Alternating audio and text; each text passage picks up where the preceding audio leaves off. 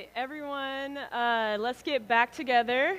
I would love to hear some of your observations. We'll have maybe a mic runner or two um, to come around. And if you have questions, concerns, observations, um, PJ had something over here. Thank you. Hello. Um, you know, I, th- I thought, you know, in this book we explore Shadrach, Meshach, and Abednego, and now we're exploring Daniel. Um, but the distinguishing characteristic between all four of them is excellence and like just being extremely responsible in their task. And I feel like that's really overlooked of like an, a calling that God has on all of our lives is to to be like exceedingly responsible. We see that in life of Joseph and how God worked through that. Mm-hmm. Um, and you know, I just feel like this really distinguishes how like that is just like a uh, something that God can use to change the world through us, and we shouldn't overlook like you know what are the things we have uh, responsibility or okay how do we be so good at that? And of course that will bring conflict inherently because other people are jealous of that, and that's what we see in the story. Yeah, yeah, I think you're so right. I we, we were preparing for this passage this past week. We were laughing at how he was neither corrupt or negligent. Like most politicians are going to be one or the other, and he was neither. Um, and he's been through many different kind of rulers and administrations. This is like the third one, I think. So him just being that excellent the whole time is, is really um, admirable. Yeah. Anyone else? Don't be shy. Yeah. Um, something I found kind of funny was um, Daniel kind of like, as soon as they told him about the law, like, hey, uh, you're not allowed to pray to God. First thing Daniel does is say, well, I need to go pray about that. right. Yeah. Um, and just the interesting too thing that um, like he didn't make a big like big deal about it. He just like, oh, really? Okay.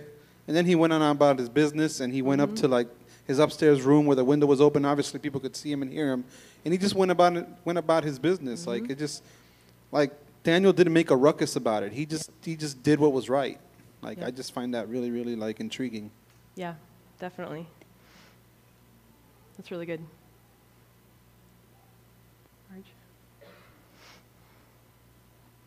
I think that I found really, really scary was that when the people that like turned him in um, were about to be punished, the family, the kids, and the wife were thrown in there, and it really reminded me of my dad being like, "Whatever you do to us, your kids are going to do to you. Like you're going to mm. pay for it mm. one way or another. Your kids are also going to pay for whatever sins you do." And I'm just like, "Wow, that's yeah.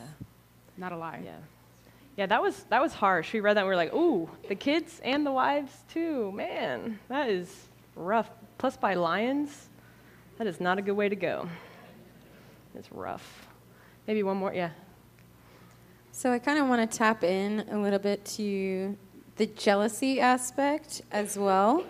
Um, I recently was listening to this podcast that was a little bit tapping on jealousy, and one of the things they were just saying is jealousy isn't always a bad thing, and it doesn't make you a bad person, but something is happening internally and needs attention and sometimes we become embarrassed or ashamed. So I just feel like what we're seeing in this passage and the perspective of the satraps and administrators is that like they're jealous that Daniel's about to receive something that they want mm-hmm. for themselves. Mm-hmm. And what they do with that jealousy is really where things go wrong. But like the feeling itself is isn't always like a bad feeling. To like yeah. desire something mm-hmm. is not always a bad thing but what we do with that desire and how we go about to try to get those things, um, they went really wrong. So there's yeah. that. Yeah, absolutely. Yeah, they, they want maybe to be like him. He's about to inherit the kingdom. He's about to be second in command. It's how I feel every year towards the Patriots, you know. I hate them so much, but they're so good and they win, and you just want to hate them, but they're very good, so it's hard to hate them. Tom Brady.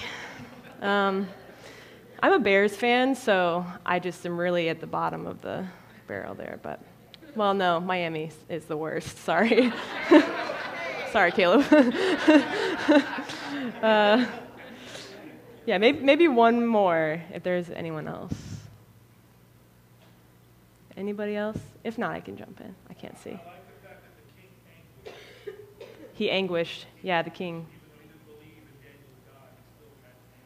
Yeah. Yeah, we were, we were also talking about how the king and the lions fasted that night. They were both in anguish. um, well, uh, let, me, let me jump in. So I'll just pray for us to start. Um, God, we just ask that you would be here, that you would encounter us through this story about lions and rulers and power. And God, that you would meet us in these pages. And Holy Spirit, we ask that you would show us what it is that you have to say. God, make me small and make yourself big. In your name, amen. So, when they assigned this passage to me, I had no idea um, that I would be visiting this big cat rescue place in Tampa. Has, has anyone big to the, been to the big cat rescue in Citrus Park? It's very cool. Um, it's this like, it's in the middle of nowhere, and um, there's like 60 different big cats that they have rescued there. It's a conservation um, place. So they have tigers and leopards and lions, um, servals, bobcats. Like, I didn't have any idea that that was right in Citrus Park. It is wild. And um, when we went, it was was in the morning and it was colder, so they were all out. And actually, on that day that we went, they were fasting the cats because they were going to be taking flea medicine the next day. So I got this like uphand look at a lion fasting right before I was going to this passage. I was like, wow, this is really cool. Um, and you know, while we were going through, it's like this massive. They have a bunch of acres, and while we're walking through, our tour guide is sort of telling us like, you know, this cat was rescued from of a wildfire in San Diego. And this cat was rescued from Guatemala from these people that were illegally um, showing animals or using them in the circus. Um, that's like illegal now, so you can't do that anymore. Um, so they've rescued a ton of cats. But as they're telling us these stories, the stories get darker and darker and darker. And I'm like, who are these people? Uh, we, we, we walked by a lion, and they were like, yeah, this lion, um, Nikki, was, was uh, rescued from a drug raid in Tennessee. And we were like, wait, what? apparently, this lion was rescued um, in Tennessee from this basically a meth house where they stored it in the basement to like punish people and scare people. And they rescued this lion from, uh, from the basement of this drug house. And I'm just like, how, I'm sorry, but how, how is that possible? How are you getting in touch with these lines? Like, how is that a thing? Um, and apparently, their CEO, her name is Carole Baskins, she has been so successful at the work of rescuing these big cats, which are mainly um, harbored and like kept illegally, and they're abused and they're kept to harm people. A lot of people in the mafia have these cats. It's like just a wild thing. So Carole, who is the CEO, is so successful at the work that they do. They're really pressing people um, to rescue these cats that she's had multiple death threats over the years of doing this, and she's been doing it for like 10 years. Um, I actually have a picture of us with the cat and Carole. So Carole is the one next to me with the lion uh, or the, the, leopard print scarf, and that's the lion that was saved from the drug raid.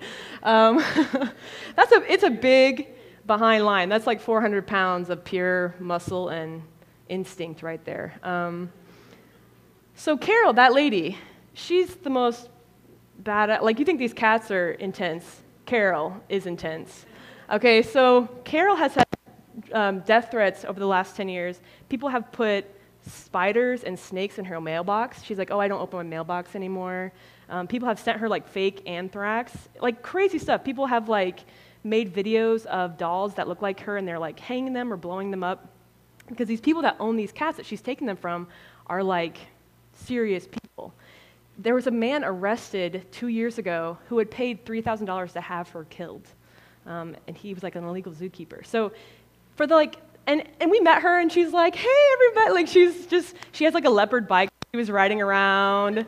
You can't see it in these pictures, but she has like leopard socks and she's like, not afraid, and she keeps doing this. So I'm like, why does this lady continue to save big cats if her life is being threatened? Like, I just wouldn't care that much about big cats to put my life at risk. But Carole here, she is so committed to saving these lions that she's willing to risk her life.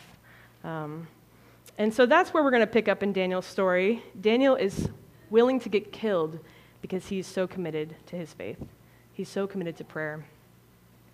Um, so, just a quick raise of hands. Uh, if it was made illegal to pray, who would be running to, to pray right away? Okay, good. We're all not Christians. All right, that's good. That's good. That's good. Me too. I'm like, I'm not a Christian. I don't know why I'm up here, but I was like, Daniel, just wait 30 days, man. Just wait 30 days. He just, just got to go straight to prayer. uh, so obviously, Daniel had favor. Um, he was about to be second in command and rule over the entire kingdom.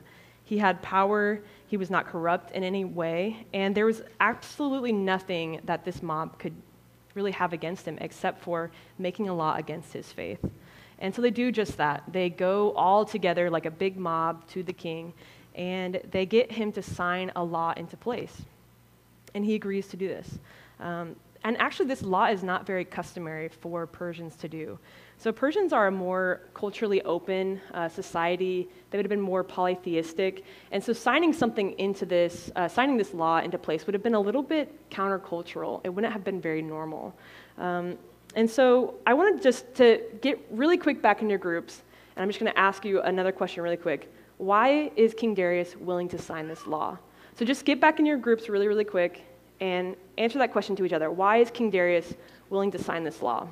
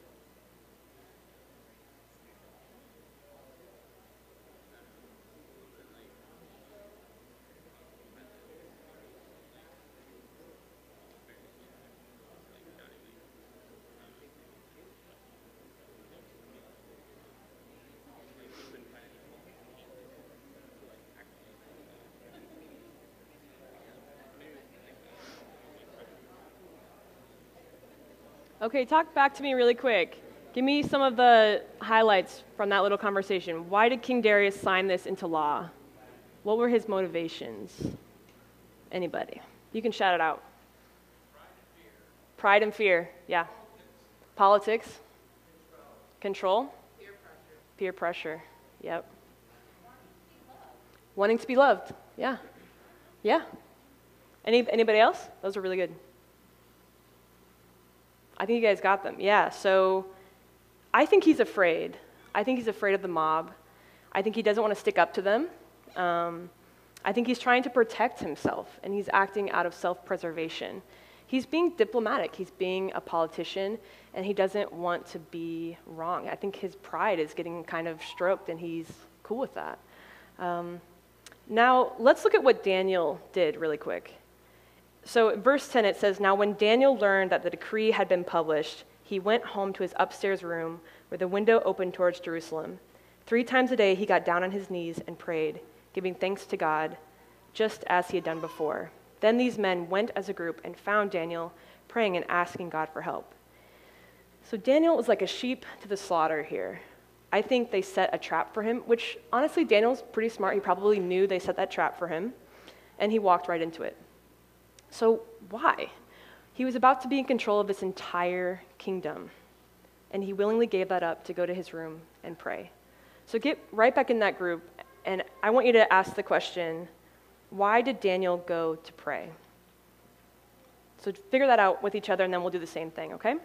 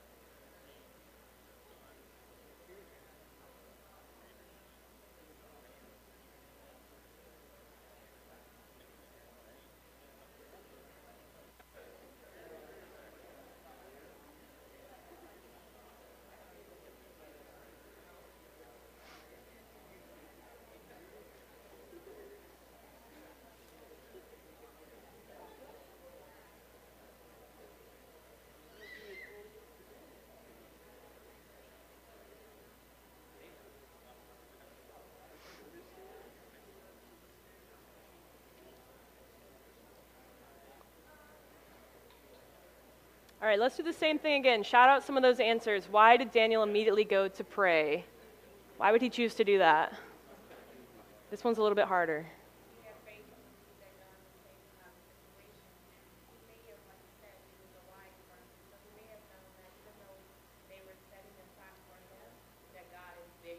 Yeah.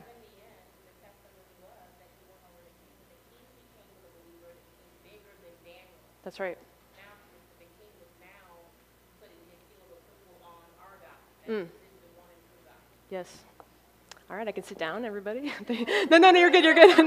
You're good. Yeah, he had faith. Um, he had faith. He believed that God could rescue him out, out of any situation. Um, definitely. What else? Yeah. He put God in his rightful political place, power place over all of this. Yeah, that's right. Anything else? That's pretty good. I think that there are some really core differences here, and King Darius and Daniel are really in contrast with each other. They have very different motivations. Darius is operating out of self interest, self preservation. He's leading from fear and anxiety and the pressure of the people. He's really only concerned about his image and his pride. And Daniel is operating out of submission and faithfulness to God. He is willing to lose his life because he knows who is in control. He knows who has power, and he's unafraid and unwavering in his commitment to God. In the same way, we can operate from one of these two motivations. We can be self concerned or self forgetting. We can be fearful and anxious or free and brave. We can submit to the idol of approval and power or submit ourselves to the one, the only one with real power. And we have to make that choice. So I think the first thing this passage is showing us is that we have a choice about who we submit to. So, I wanted to just illustrate really quickly this idea between self forgetfulness and self preservation. Um, and I was talking to um, Lucas recently about bathroom etiquette. So, it's a weird conversation, but it's one that we had. Anyway, um, I'm also going to totally throw Tommy under the bus here, so sorry about that. Um, so, yeah, Lucas was telling me that uh, when you know, they were having a conversation with Tommy, and when he uses the bathroom, he's a very self preservation motivated bathroom user. Um, so, say for example, he's in the stall and uh, he's, you know, using the bathroom. If someone walks in, he'll lift his feet up so that no one can see that he's in the bathroom, which I think takes a lot of core strength. So, that's, yeah. So, but he'll lift his feet up so that no one can see that he's in the bathroom. Or if he has to do something maybe loud, he'll kind of wait for the air, the dryer to go on, or, or someone to flush, or the sink. Um, so this is a self-preservation bathroom etiquette, right? You don't want someone to know you're in the bathroom. You're trying to preserve yourself. Now, uh, when we were talking about this conversation, I also was like, oh, I know the inverse, the opposite of that is Miss Nancy. So if you've ever been to the bathroom with Miss Nancy, she is praying, she is worshiping, she's speaking on the phone. She's blessed me one time while we were in the bathroom. She's very self forgetting. It's like, it doesn't matter if you're in the bathroom or somewhere else, she's just herself. She is just unashamed, sold out for Jesus. And that's a very self forgetful bathroom etiquette, right? she blesses other people too. You know, she doesn't wait for the dryer. She just lets it out. You know, just go for it. So I think these are the two different ways that we can be. So who feels like they're more like Tommy in the bathroom? Yeah, yeah, totally. And who's who's like you know if you're a Nancy, who's a Nancy in the bathroom? Okay, that's good. Thank you. we definitely need to be more uh, more like Nancy in in more ways than that, but. Um, Yeah. Um, so, okay, what happens next in this story? The big mob goes to the king and they ask him, Did you not publish a decree that during the next 30 days, anyone who prays to any god or human except you, your majesty, will be thrown into the lion's den? And King Darius walks right into this one. He says, The decree stands in, ordin- in ordinance with the law of the Medes and Persians, which cannot be repealed. So they're reminding him again, Hey, you signed this law it can't be repealed, it can't be changed. Um, and then they let him know uh, Daniel, the one of who is one of the exiles of Judah, pays no attention to you, your majesty, or to the d- decree you put in writing. He still prays three times a day. And when the king heard this, he was greatly distressed. When he determined to re- and then he determined to rescue Daniel and made every effort until sundown to save him. Um, but here's the thing I think that King Darius could have saved him. He's the king, after all. He can kind of do whatever he wants to do. Um, but he's unwilling to do that at the sake of his own pride, at the sake of his own personhood. He's, he's, un- he's unable to do that at any sacrificial rate. Um, so he doesn't. And we see the, the result of that. We see the result of self preservation and self, of self preservation leadership. He's in anguish. He spends the night restless. He doesn't eat. He doesn't sleep. He doesn't have entertainment t- brought to him because he's about to put an innocent man to death. And that brings him anguish. Now, Daniel, on the other hand, he doesn't defend himself. He doesn't even try to speak to the king, um, which we've seen him do before with Nebuchadnezzar. He has tried to go and speak to the king, reason with him. Hey, don't do this. He doesn't do that. And we see him willing to walk into the trap and take the punishment. So, how does Daniel make this choice to pray instead of saving himself? And I think as I was researching and kind of studying this, I think what Daniel has that maybe we don't is that he's overcome loss aversion. So, does anybody know what loss aversion is? Have, have you guys heard of that before? No? So, loss aversion is a human bias towards loss, meaning that the negative emotion of losing something outweighs the positive emotion of gaining something. Um, these behavioral scientists did an experiment um, that resulted in a clear example of this human bias towards loss. Uh, basically, what they did is they set up this experiment where people could make a bet and they'd flip a coin, and if the coin was tails, they would lose $100. And if the coin landed on heads, they would win $200. And so, what they found on average is that people had to gain about twice as much to take that.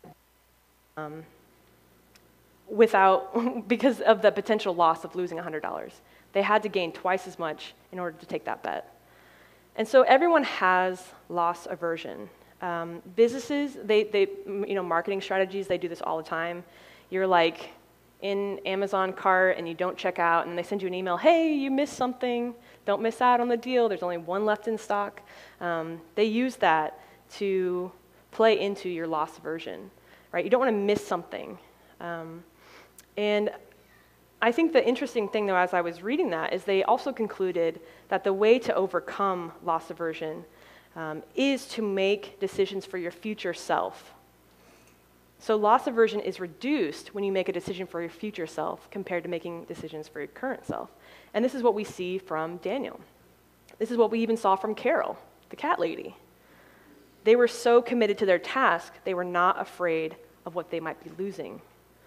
What Carole gained by saving big cats outweighed the risk that she took. And what Daniel gained from his relationship with God outweighed the risk of losing his life. We, and he has overcome loss aversion because he's so committed to God. Um, we saw that when he chose not to eat meat or drink wine.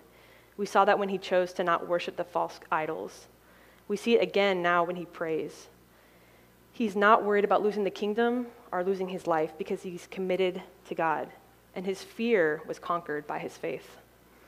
But I think we suffer greatly from loss aversion in our time. Um, so I want you to turn back to your partner, and I want you to talk a little bit about that. You can probably right now think of something that you don't want to lose or give up for God. So get with your partner and talk about that. What is something that you don't want to give up, you don't want to lose, or you're afraid of?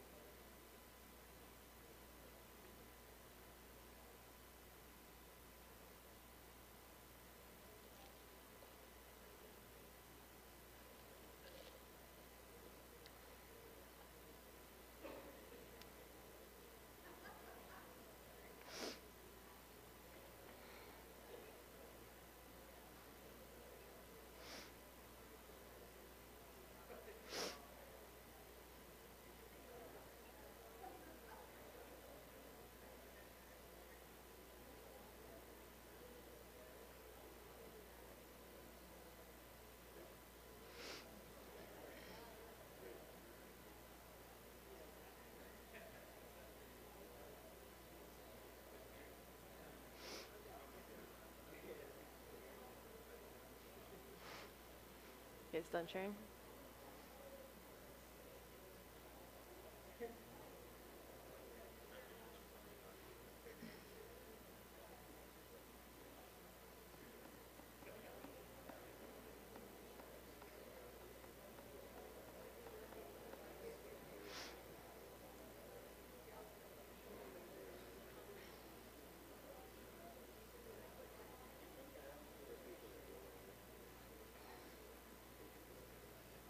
Is anyone brave enough to share what they're afraid of losing?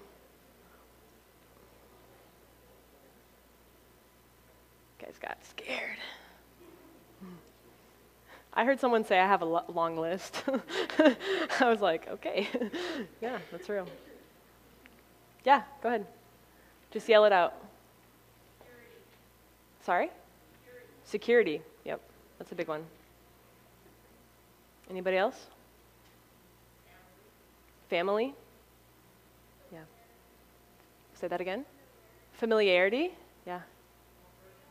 Freedom? Comfort? Yep. Say that one more time. Friends? Yeah.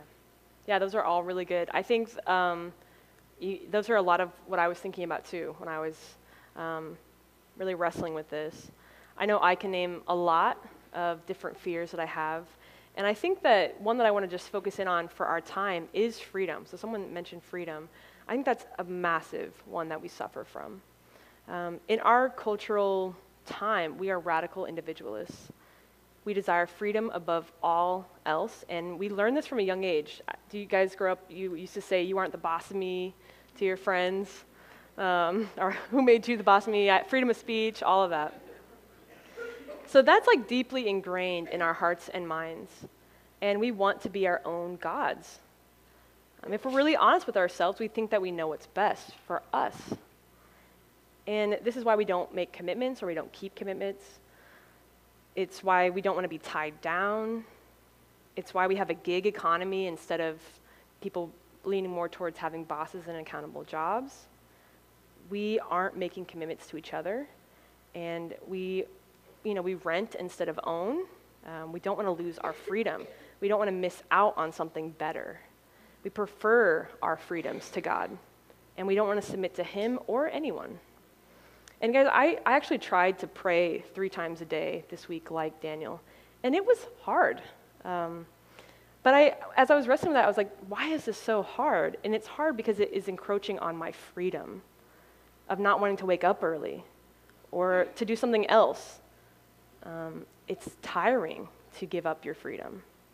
But every time I choose my freedom instead of faithfulness, I miss out on God. I miss out on a moment with Him because I wanted to do what I wanted to do. And we talk a lot about being like Jesus, but we forget that Jesus' every action was in submission to God. And a kingdom life, if we're going to live one, is defined by submission. So, I want to tell you a bit of my personal story. Most of you um, know it, and it's a big part of why I do the ministry that I do um, with the LGBT community. So, as a Christian who experiences same sex attractions, it has been difficult, um, as maybe you can imagine, for me to navigate my identity and my faith. Um, and I've been working through that. Um, and over the years, I've mentored a lot of different college students and we have had a lot of really great conversations. Um, and one in particular is sticking out to me as I was preparing for this. And it's this young girl, she's about 20, um, and she just has these like hardball questions. Um, she does not spare me at all. she's just like, How is Jesus enough for you? And why would you choose that? Why would you choose um, to give up your sexuality? So I don't want to get into a whole lot of theology around this right now, and if we can talk about it later if you want to, but um, I really feel the personal conviction to submit my sexuality to Jesus, and whatever that looks like. Um, and for me, that looks like not pursuing a romantic relationship. And so she's asking me these hard questions, like, why? Why would you do that? I don't understand. It doesn't make any sense. Um, it's like, how did you make that decision? And the truth is, I made that decision many times over. It's not, it was not just a singular decision that I made. It was many times I made that decision. It's every day I make that decision. And it's a decision that has cost me a lot. Um, I had to overcome my loss aversion for maybe not getting married, for maybe not having kids, for maybe not being able to fall in love with the person I want to fall in love with, for maybe being um, alone. And this is a part of what my faith has cost for me. And so when they ask why, when she's asking me this question, why, I have to say, but God. What I gain in Jesus, it outweighs any sacrifice that I have given. And that's not that big of a sacrifice compared to what He's given for us. To me, Jesus is worth it, and I will continue to make that commit, commitment to Him, even when it is hard, because He is everything. So when I was talking to her, I said, You know, if I get to heaven, hopefully, I'm hoping I get in there. I don't know. if I get there, I said, you know, here's the thing. It's not going to matter who I like. It's not going to matter. It's not going to matter if I like guys or girls. All that's going to matter is Him. He's it. He is what He's our reward. He's what we get at the end of this. And so when I choose Him now, that's bringing heaven on earth. It's what Daniel's doing when he chooses to pray instead of hide, instead of run and don't, you know, don't pray for 30 days. It's what he's choosing too. He's choosing to proclaim that God is king of this world. And when I bring God here to king of this world, heaven and earth touch. He's proclaiming the kingdom of God in Babylon. And so we, when we make these sacrificial choices, when we overcome our loss aversion, it is bringing heaven to earth. And it's also a crazy, radical witness. Someone alluded to this earlier. When Daniel is pulled from the lion's den, King Darius comes to faith. This story is more about King Darius' faith conversion than about the lions or Daniel. Because King Darius has seen with his own eyes and he believes in the God that rescues men from lions. He rights his wrongs. Daniel's accusers are put to death, and he actually makes another law that everyone must fear and have reverence for the God of Daniel. This is a direct contrast to his first law. So King Darius saw the effects of Daniel's faith with his own eyes, and he proclaims, For he is the living God and he endures forever.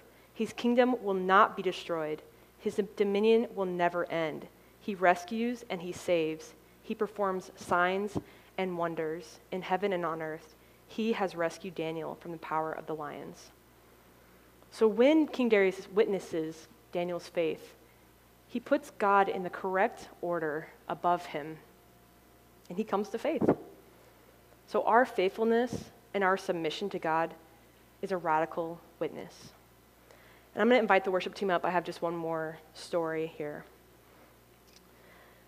So, this past Thursday night, it was about midnight at my house, and I was about to go to sleep. I was like, my eyes were starting to close. I was reading something, and you know, when you're like reading, you're like passing out. That was me. Um, and all of a sudden, I hear these tires. And then pop, our lights went out, the power went out. So I'm like, oh man, what happened? And it was very loud. It, it was like, sounded like it was, sounded like a car hit our house, basically, is what it sounded like. And so the lights are, it's pitch black because all the power is out. And I hear like rustling, like Catherine's waking up, and I'm like, oh God, what's happening? So, because I was like half asleep here. Um, and so I, I get my glasses and I get up and I run outside and I see there's like smoke and kind of flames billowing. And I'm like running down, the, I'm like barefoot, like running down the street. And I'm like, okay, I'm gonna call 911. And there's a fire, there's a pole down. And there was like a, someone had crashed into a electric pole. And a live wire was down on the street. And it was just flaming and sparking. And those things have like 500,000 volts of electricity in them or something like that. I don't know. Tico man could tell me over here, but um, a lot. It would kill you basically. And so this, there's a power line down, and we see that there's you know one power line down, but there's like more down on the other side of the street. And there's this car that's wrecked, like completely wrecked. It's a mess. We just see like a blinking light on, and it, we had no idea if the person was okay or what happened. But all of a sudden, you know, I don't know if you guys know Luke, he lives in our house. He's studying to be an EMT, and he's like shirtless, but with his EMT badge, and he's like running out. Everyone's just coming out of their houses in their pajamas. And then randomly, from the corner, I see this like dart of blue, and it's this guy in blue underwear only. just run, running uh, to go check on the person in the car. He's got like a backpack on, and I'm like, "Who is this guy?" And Luke is like, "Man, you don't have any pants on. like, what are you doing?" Um, and they, they go and they check on the person, and I don't, we don't actually know what happened. There was no one in the car when we got there. I, they ran or something. I don't know. But what makes a person run into danger, even certain death? If you got hit by that voltage, you would die in their underwear. Can you imagine that headline, like, man in blue underwear dies, electrocution, trying to save person? It's not how you want to be remembered necessarily. Um, but this guy in the blue underwear, he made a commitment. He made a commitment that saving someone else's life is better than preserving his own. And he was, honestly, he was free. He was exhilarated to do it. He was unafraid and he was prepared. He had his first aid thing and he was ready to go. And I think we need to be more like the blue underwear guy. we need to be more like Carole the cat lady who's willing to die saving these big cats. We need to be more willing, um, like Daniel, to die to stay faithful to God. And I've wrestled this week with this question why? Why should we be willing to do that? Why should we be willing to die? And all I could really come back to is that God is the only one who saves. He's actually the only one that can bring dead things to life, and He's the only one that has conquered sin and death. So if you're wondering if he is worth it, he is. He's the only thing, actually, that is worth that kind of dedication. And so this morning I want to end just by reading a poem. Uh, it's written by Margaret E. Sangster, and it's from the 18. It's from 1890. It's very old. Um, she's a famous American author, and she wrote a lot of hymns. And she has this poem, and it's entitled The Daily Cross. And um, if you would, just close your eyes as I read it. And then Tomi's going to come up and, and finish. The Daily Cross. Who fain would follow Jesus? A daily cross must bear, with never ceasing patience with watchfulness and prayer. And morning after morning, a tread the upward way that leads through pain and conflict to love's eternal day. Who fain would follow Jesus, the Master's life must heed, must spend himself for others, and hear when others plea, must lift the little children in arms of blessing up and oft the sorrow's pallid lip holds sweet companion's cup. Who fain would follow Jesus, he cannot step aside, in scorn of weakness tempted, in loftiness and pride. Who would follow Jesus must mingle in the throng, and aid when hunger waileth, and stoop to right the wrong. Who fain would follow Jesus through strife and shame and death? Will sit with him at length on high. And this Messiah saith, The daily cross, my brothers, and then the crown and palm. Here, loss and many a trial. There, heaven's unending psalm.